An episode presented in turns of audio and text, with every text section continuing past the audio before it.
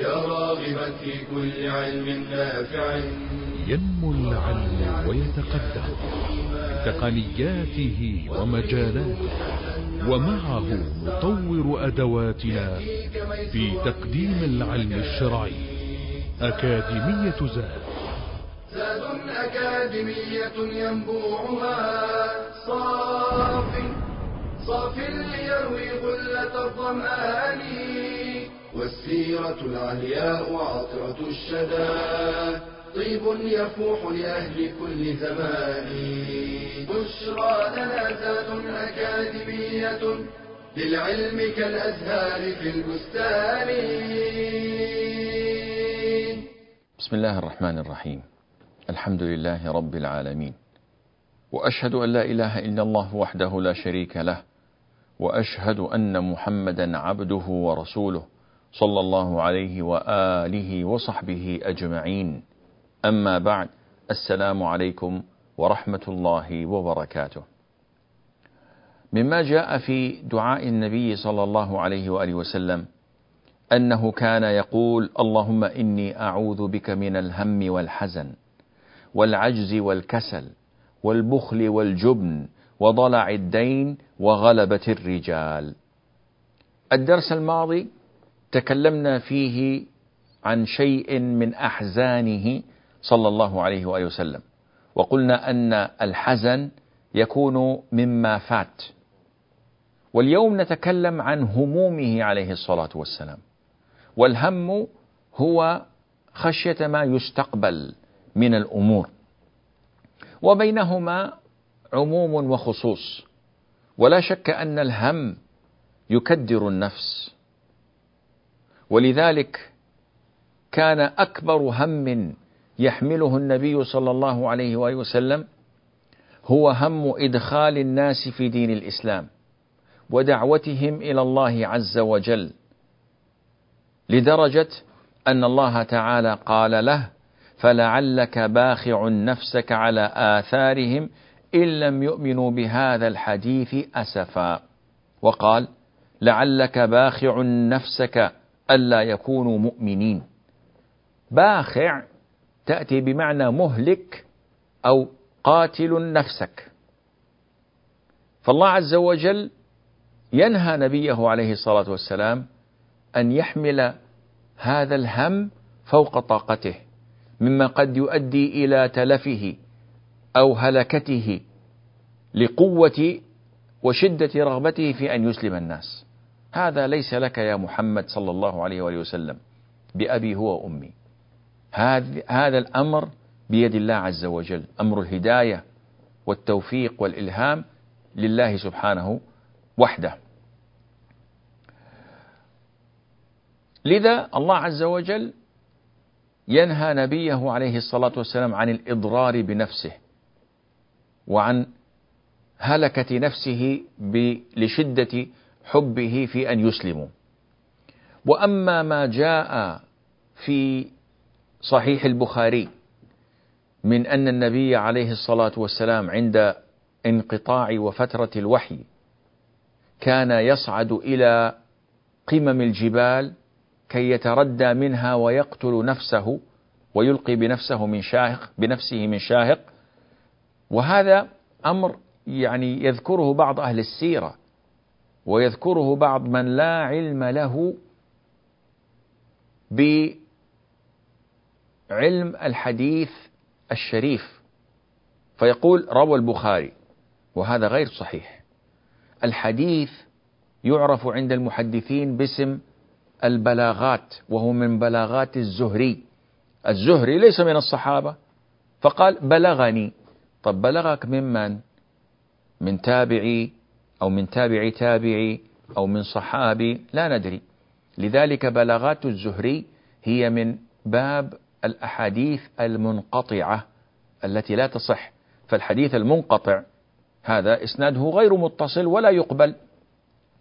فضلا عن أن النبي عليه الصلاة والسلام لا يمكن أن يلقي بنفسه وينتحر لأي سبب من الأسباب وهذا أمر محرم في شرع الله عز وجل ومناف للعقل وكماله الذي كان يتمتع بأفضله صلى الله عليه وآله وسلم. قال السعدي رحمه الله لما كان النبي صلى الله عليه وآله وسلم حريصا على هداية الخلق ساعيا في ذلك أعظم السعي كان يفرح ويسر بهداية المهتدين ويحزن ويأسف على المكذبين الضالين شفقة منه عليهم ورحمة بهم. أرشده الله تعالى ألا يشغل نفسه بالأسف على هؤلاء الذين لا يؤمنون بهذا القرآن. هذا هو الهم الذي كان يحمله عليه الصلاة والسلام. كان يحمل هم البشرية جمعاء. وكان يحمل هم أمته خاصة. فالأمة أمة دعوة وهي البشرية جمعاء إنسها وجنها مؤمنهم وكافرهم. هذه أمته أمة دعوة. وهنالك أمة الاستجابة وهم من استجاب لدعوته وآمن به صلى الله عليه وآله وسلم. فكان يحمل هم أمته. ويحمل مصيرها في الآخرة. هم هذا المصير. لذلك جاء عن عبد الله بن عمرو بن العاص رضي الله عنهما أن النبي صلى الله عليه وآله وسلم تلا ذات ليلة قول الله عز وجل في إبراهيم رب إنهن أضللن كثيرا من الناس فمن تبعني فإنه مني ومن عصاني فإنك غفور رحيم. وتلا قول عيسى عليه الصلاة والسلام إن تعذبهم فإنهم عبادك وإن تغفر لهم فإنك أنت العزيز الحكيم. فرفع يديه وقال اللهم أمتي أمتي وبكى. انظر إلى هذا الهم الذي يجعل رسولنا صلى الله عليه وآله وسلم يبكي ويتضرع إلى ربه. فقال عز وجل لجبريل يا جبريل اذهب إلى محمد وربك أعلم فسله ما يبكيك. فأتاه جبريل عليه الصلاة والسلام فسأله فأخبره عليه الصلاة والسلام أخبره رسولنا بما قال وهو أعلم. فقال الله يا جبريل اذهب إلى محمد فقل إنا سنرضيك في أمتك ولا نسوءك. أخرجه الإمام مسلم. هذه رحمته صلى الله عليه وآله وسلم بأمته. تلك الرحمة التي ظهرت جليا في تضرعه إلى الله في سؤاله أن يرحم هذه الأمة التي من أعظم نعم الله عز وجل علينا أن بعث لنا محمدا صلى الله عليه وآله وسلم نبيا ورسولا. وإلا لو وكلنا الله تعالى إلى أعمالنا لو وكلنا الله تعالى إلى أنفسنا لضللنا ولخبنا ولا ما أفلحنا أبدا. رسولنا عليه الصلاة والسلام غفر الله له ما تقدم من ذنبه وما تأخر. الأصل أنه يرتاح.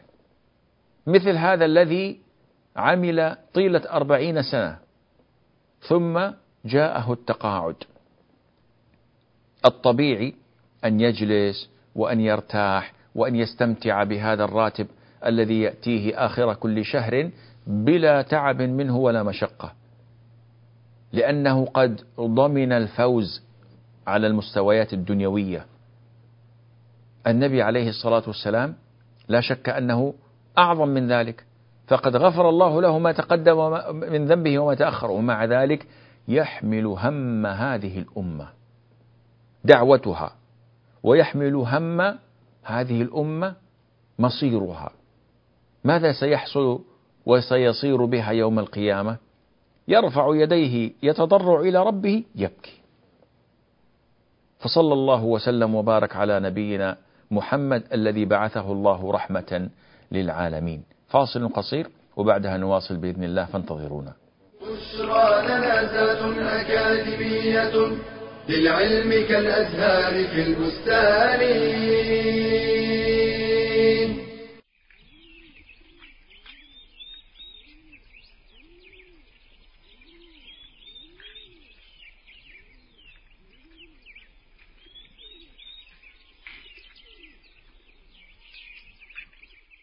مواقف وأحداث نعيشها كل يوم.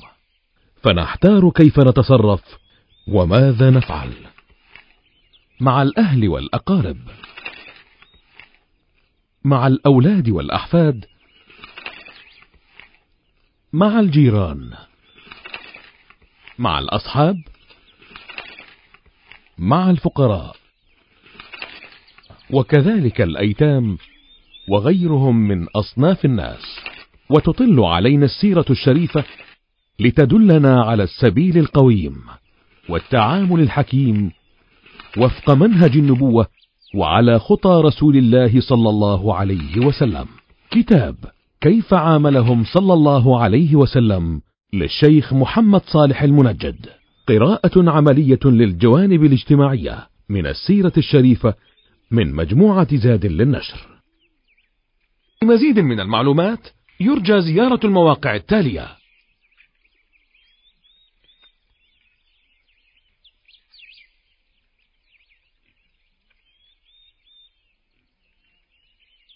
بشرى لنا أكاديمية للعلم كالأزهار في البستان السلام عليكم ورحمة الله وبركاته. من الأمور التي كان النبي صلى الله عليه وآله وسلم يحمل همها الصلاة. إلى درجة أنه حمل هذا الهم حتى وهو في مرض موته. فكان صلى الله عليه وسلم إذا أغمي عليه ثم فاق أول ما يسأل عنه أصلى الناس؟ أصلى الناس؟ وهو في مرض موته وهو في مشقة وتعب. يا رسول الله أتريد أن تحمل هم الآخرين إن هم لم يحملوا هم أنفسهم؟ إذا هم لم يريدوا أن يصلوا أنت مع ذلك تحمل همهم؟ نعم لأنه الرحمة المهداة. صلى الله عليه وسلم. يحمل همهم لأنهم لا يعرفون مصالح أنفسهم. فالصلاة هي عماد هذا الدين وركنها الركين. لذا جاء عن علي بن أبي طالب رضي الله عنه أنه قال كان آخر كلام النبي عليه الصلاة والسلام أي مما أوصانا به الصلاة الصلاة اتقوا الله في من ملكت أيمانكم. اذا حتى في مرض موته يوصي أصحابه بالصلاة. والعجيب أنك تجد بين الذين يدعون يدعون الإسلام ويظهرونه من يطالب بعدم التحجير على الناس. فإذا سمع من يأمر الناس بالصلاة قال هذا إكراه في الدين. من رأى من يأمر بالحث على إغلاق المحلات قبل وقت الصلاة كي يصلي المسلمون مع المسلمين في بيوت الله قال هذا فيه خسارة على الاقتصاد وإضاعة للمليارات من الأموال. سبحان ربي. هل الرزق والبركة إلا من الله عز وجل؟ بعض الأحيان تتعجب من أولئك الذين ينتسبون إلى الإسلام ثم يجاهرون بكلام قد يفضحهم كما قال تعالى ولا تعرفنهم في لحن القول. النبي عليه الصلاة والسلام يحمل هم النساء والضعفاء ويوصي بحق الأرملة وحق اليتيم. يوصي الرجال بالإحسان إلى النساء عامة وإلى أزواجه أزواجهن خاصة إلى زوجاتهن. يوصي الناس بالإحسان إلى زوجاتهم. لماذا؟ لأنه كما وصف المرأة بأنها أسيرة عوان عانية أي أسيرة عند الرجل. فيوصي الرسول عليه الصلاة والسلام يحمل هم المرأة. يحمل هم حقوقها أن تضيع. لا كما يفعل البعض من حمل هم إخراجها من الدين والزج بها بين الرجال وتجريدها من حجابها وعفتها وحيائها ليس هذا هو شرع الله عز وجل وليس هو ما كان يدعو إليه النبي عليه الصلاة والسلام. النبي صلى الله عليه وآله وسلم كان من همومه الدعوة إلى الله عز وجل. وأهم ما يدعى به إلى الله تعالى التوحيد. فالتوحيد هو صلب هذا الدين وأساسه. بدون توحيد لا يوجد إسلام. إن صلى العبد وصام وزكى وحج وفعل جميع الطاعات ولكنه أشرك مع الله تعالى. هل يقبل منه؟ وقدمنا إلى ما عملوا من عمل. فجعلناه هباء منثورا. ولقد أوحي إليك وإلى الذين من قبلك لئن أشركت لا يحبطن عملك. إذا المسألة عظيمة مسائل التوحيد. ولذلك العالم بأسره يحارب التوحيد ويحارب من يدعو إليه ويتهمونهم بشتى أنواع التهم المعلبة. وعلى رأسها شرف الانتساب إلى مذهب الإمام المجدد محمد بن عبد الوهاب رحمه الله. فكل من يدعو إلى التوحيد يصيمونه بأنه وهابي ولا يوجد شيء اسمه وهابية ولا يعرف مذهب باسم الوهابية إنما هي عقيدة سلفية صافية ناصعة البياض. يحاربون كل من يدعو إليها. ولذلك أمنا عائشة وعبد الله بن عباس رضي الله عنهم قال لما نزل الموت برسول الله عليه الصلاة والسلام طفق يطرح خميصة له على وجهه فإذا اغتم كشف وجهه وأزالها عن وجهه وقال لعنة الله على اليهود والنصارى اتخذوا قبور أنبيائهم مساجد يحذر ما صنعوا. وفي رواية في الصحيحين عن أمنا عائشة تقول ولولا ذلك لأبرز قبره غير أنه خشي أن يتخذ مسجدا. يعني الرسول عليه الصلاة والسلام دفن في بيته لم يدفن في المسجد. ولتحذيره وللعنه اليهود والنصارى لاتخاذهم قبور أنبياء مساجد تقول لذلك ما أبرزنا ورفعنا قبره لكي لا يتخذ مسجد لكي لا يأتي الجهل والضلال فيسجدون عند قبره ويتبركون به كما نرى نسأل الله السلامة والعافية.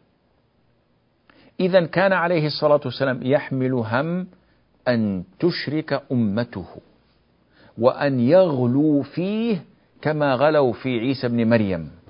فقالوا ابن الله عز وجل تعالى الله عما يقول الظالمون علوا عظيما. فهل وقع هذا الغلو في نبينا عليه الصلاة والسلام كما حذر؟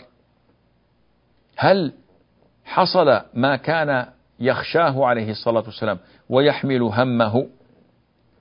نحن نرى اليوم أعداء العقيدة الصحيحة السلفية عقيدة أهل السنة والجماعة من يغلو في النبي عليه الصلاة والسلام. حتى أنزله أقوام فوق منزلته وأعطوه من خصائص الربوبية ما لا يجوز إلا لله عز وجل. قصيدة البردة التي يتغنى بها كثير من تلك الطوائف الضالة ويجعلونها دستورا لهم في حياتهم وربما آمنوا بها أكثر من إيمانهم بالقرآن والسنة المطهرة. يقول القائل: يا أكرم الخلق يعني يا نبي الله من هو أكرم الخلق؟ الرسول عليه الصلاة والسلام. يقول يا أكرم الخلق ما لي من ألوذ به سواك عند حدوث الحادث العمم. أعوذ بالله. نحن لا نلجأ إلا إلى الله عز وجل. لا ملجأ ولا منجى منك إلا إليك. وهذا يقول ليس لنا أحد نلجأ إليه إلا أنت يا رسول الله. يقول إن لم تكن آخذا يوم المعاد يدي عفوا وإلا فقل يا زلة القدم. اذا أخذ الرسول عليه الصلاة والسلام وعفوه عنا وإلا فإن الإنسان يكون من الخاسرين يوم القيامة. ويختم ذلك بقوله فإن من جودك الدنيا وضرتها. يعني من كرم من كرمك يا رسول الله هذه الدنيا والآخرة. الضرة هي الآخرة. هل هذا كلام يقوله مسلم؟ هل من كرم الرسول ومن جوده أننا في هذه الدنيا وأن الآخرة أيضا من جوده؟ قال ومن علومك علم اللوح والقلم. فماذا أبقى لله عز وجل؟ هذا الذي يدعي للنبي عليه الصلاة والسلام ما ليس له. ولو كان يعلم الغيب لاستكثر من الخير وما مسه السوء. لكن هؤلاء غلوا في النبي عليه الصلاة والسلام. وتوجد طوائف ضالة منهم من تزعم أن الرسول عليه الصلاة والسلام يعلم الغيب. من الرسول عليه الصلاة والسلام في نظرهم ناظر حاضر يرى كل ما في الكون ويتصرف فيه. هو الذي يصرف الأمور بزعمهم الآن. ولذلك في موالدهم يقف الناس كلهم يقولون ومنشدين مرحبا يا نور عيني مرحبا يا جد الحسيني ويأتوا بالمراشش يرشون العطر ويقولون روح الرسول عليه الصلاة والسلام أتت تبارك المجلس. أي ضلال هذا؟ وأين هي عقول الناس؟ كيف لعب بهم الشيطان حتى أوصلهم تلك المواصيل؟ نسأل الله عز وجل الثبات والحياة والممات على سنته صلى الله عليه وآله وسلم وأن يجعلنا من المتبعين لا من المبتدعين. فاصل قصير وبعدها نواصل بإذن الله فانتظرونا. بشرى لنا أكاديمية للعلم كالأزهار في البستان.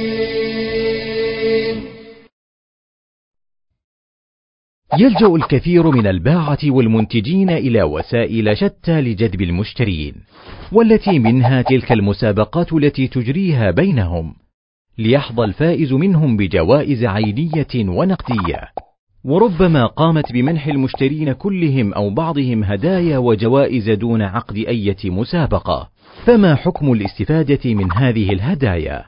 الراجح جواز الاستفادة منها بشرطين، الأول أن يكون ثمن البضاعة حقيقيا بحيث لا يرفع التاجر السعر من أجل الجائزة. فإن رفع السعر من أجل الجائزة فهذا من الميسر وهو لا يجوز. الشرط الثاني ألا يشتري الإنسان سلعة من أجل الجائزة فقط كأن يشتري حليبا أو عصيرا وهو لا يحتاج إليها لكن ليحصل على الجائزة ثم يريقه ولا يستفيد منه. فهذا من إضاعة المال الذي سيسأل المرء عنه. فعن ابن مسعود عن النبي صلى الله عليه وسلم قال لا تزول قدم ابن آدم يوم القيامة من عند ربه حتى يسأل عن خمس. فذكر منها وعن ماله من أين اكتسبه وفيما أنفقه. فإن كان سيستفيد منها فيما بعد باستعمال لها أو تصدق بها فلا بأس.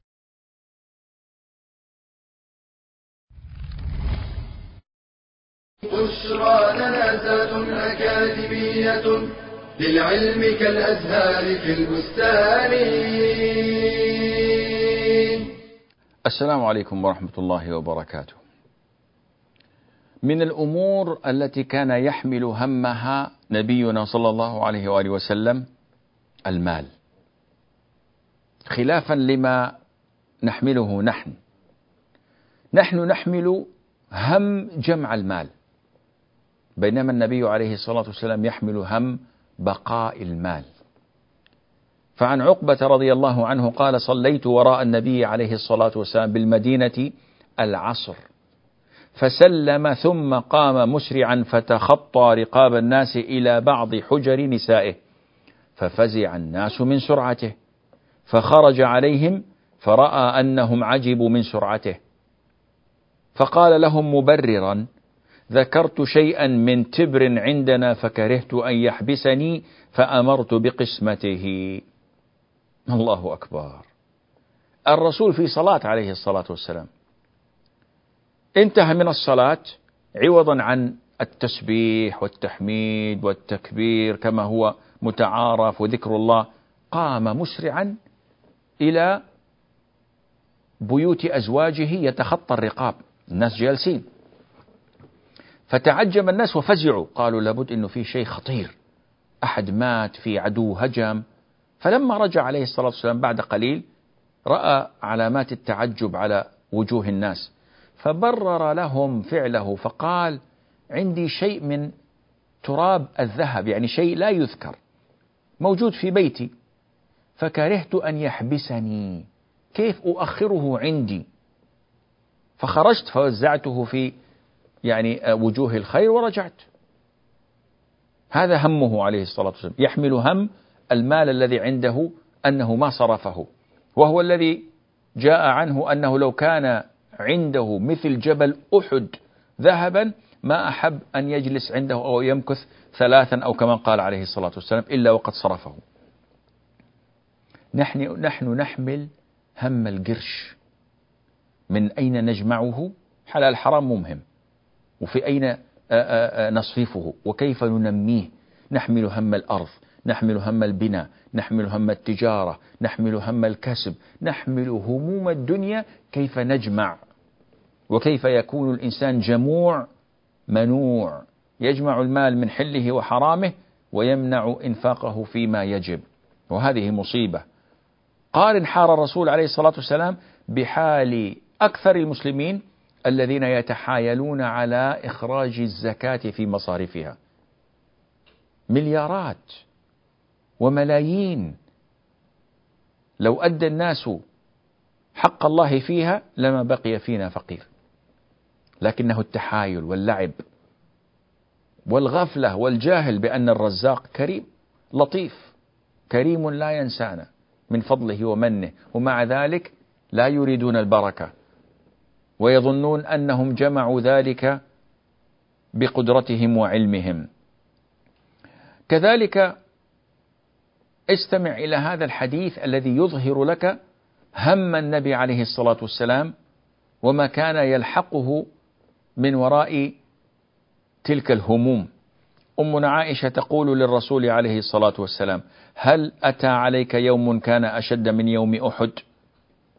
فقال لقد لقيت من قومك وكان أشد ما لقيت منهم يوم العقبة إذ عرضت نفسي على ابن عبد ياليل بن عبد كلال. فلم يجبني إلى ما أردت فانطلقت وأنا مهموم على وجهي. وهذا الشاهد. الرسول يذهب إلى الطائف عليه الصلاة والسلام. يستنجد بأهلها وكبرائها كي يكون له عونا على نشر الدين لأن مكثه في قريش ثلاث عشرة سنة ما أنتج ما أراد من دعم للإسلام والدعوة إليه. فخرج يعرض نفسه على القبائل وممن مما خرج إليهم كانت الطائف. فما قبلوا دعوته وكذبوه وسلطوا عليه سفهاءهم فضربوه بالحجارة حتى أدموا عقبيه. فخرج مهموم خرج مهموما على وجهه يقول فلم أستخفق إلا وأنا بقرن الثعالب. يعني نزل هذه الساعات الطوال وهو لا يدري بما حوله من أمور ولم يفق لم يعني يسترجع قواه ووعيه إلا في قرن الثعالب. أي هم من هذا؟ الذي كان يحمله عليه الصلاة والسلام في الدعوة إلى الله عز وجل. والحديث تعرفونه حديث نزول ملك الجبال وقوله إن شئت أطبقت عليهم الأخشبين فقال بل أرجو أن يخرج الله من أصلابهم من يعبد الله وحده لا يشرك به شيئا. قصص عجيبة. لو أردنا أن نتوسع فيها لما اتسع المقام. ثلاثة عشر سنة يدعو إلى الله ويصده الناس يعرض نفسه على القبائل ويصده الناس. يخرج تخرج خلفه قريش يريدون قتله. من قرأ هذه الفترة قال من أكبر وأعظم المستحيلات أن تقوم للإسلام قائمة. فضلا عن أن تكون له للإسلام دولة فضلا عن أن تسيطر على معظم العالم في سنوات معدودات. أمر معجز أمر لا يمكن تصديقه. بعد أن كان عليه الصلاة والسلام مهددا بالقتل يصبح على أعظم وأقوى دولة تهابها الروم وفارس. ثم بعد ذلك تأتي خلافة أبي بكر وعمر وعثمان وعلي ويحصل من التوسع ما الله به عليم وليس كتوسع التتار السريع الذي فشل وهبط وسقط سريعا. بل إلى يومنا هذه خمس عشرة قرن خمسة عشر قرنا والإسلام قوي بفضل الله عز وجل ومنه وكرمه وسيظل إلى قيام الساعة. أمر معجز. النبي صلى الله عليه وسلم كان يحمل هم ما سيأتي على أمته من الفتن. زينب بنت جحش رضي الله عنها أم المؤمنين تقول دخل علي النبي صلى الله عليه وآله وسلم فزعا يقول لا إله إلا الله ويل للعرب من شر قد اقترب. شوف الرسول يحمل هم ما يعلم من الفتن القادمة. فقالت وقد قال لها يعني فتح اليوم من من ردم يأجوج ومأجوج قدر هذا. وحلق عليه الصلاة والسلام بإصبعيه الإبهام والتي تليها. فقالت أمنا زينب يا رسول الله أنهلك وفينا الصالحون؟ قال نعم إذا كثر الخبث. إذا ترك الناس الأمر المعروف والنهي عن المنكر جاء أمته ما توعد. لذلك كان يحمل هذا الهم النبي عليه الصلاة والسلام ويحذر منه الأمة إذا كثر الصالحون ولم يوجد المصلحون فإن الأمة يؤذن بهلاكها. الرسول عليه الصلاة والسلام عاش حياته في مكة طيلة الأربعين سنة وهو صالح حتى عرف بالصادق الأمين.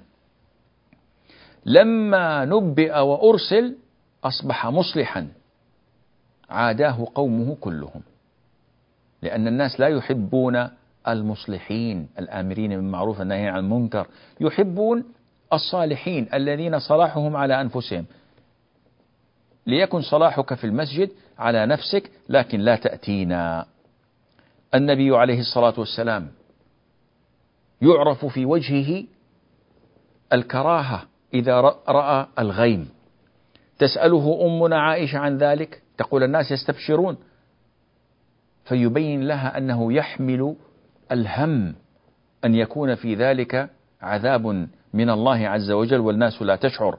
قال يا عائشة ما يؤمني أن يكون فيه عذاب. عذب قوم بالريح وقد رأى قوم العذاب فقالوا هذا عارض ممطرنا. رواه البخاري في صحيحه. قارن هذا بأحوالنا مع الكوارث الطبيعية من زلازل وفيضانات وأعاصير وبراكين. كيف نمر عليها مرور الكرام؟ ونحن في غفلة واطمئنان. أخيرا همومه صلى الله عليه وآله وسلم كانت في مرضاة الله. فكيف هي همومنا؟ يقول عليه الصلاة والسلام من كانت الآخرة همة جعل الله غناه في قلبه وجمع له شمله وأتته الدنيا وهي راغمة. نسأل الله أن يجعلني وإياكم من ذلك. لكنه يقول عليه الصلاة والسلام ومن كانت الدنيا همة جعل الله فقره بين عينيه وفرق عليه شمله ولم يأته من الدنيا إلا ما قدر له. نسأل الله لنا ولكم العافية. هذا والله أعلم ونسبة العلم إليه أسلم. وصلى الله وسلم وبارك على نبينا محمد وعلى آله وصحبه أجمعين. والسلام عليكم ورحمة الله وبركاته. يا راغبا في كل علم نافع. متطلعا لزيادة الإيمان وتريد سهلا النوال ميسرا يأتيك ميسورا بأي مكان. زاد زاد أكاديمية ينبوعها صاف صاف ليروي غلة الظمآن والسيرة العلياء عطرة الشدى. طيب يفوح لأهل كل زمان. بشرى لنا ذات أكاديمية للعلم كالأزهار في البستان.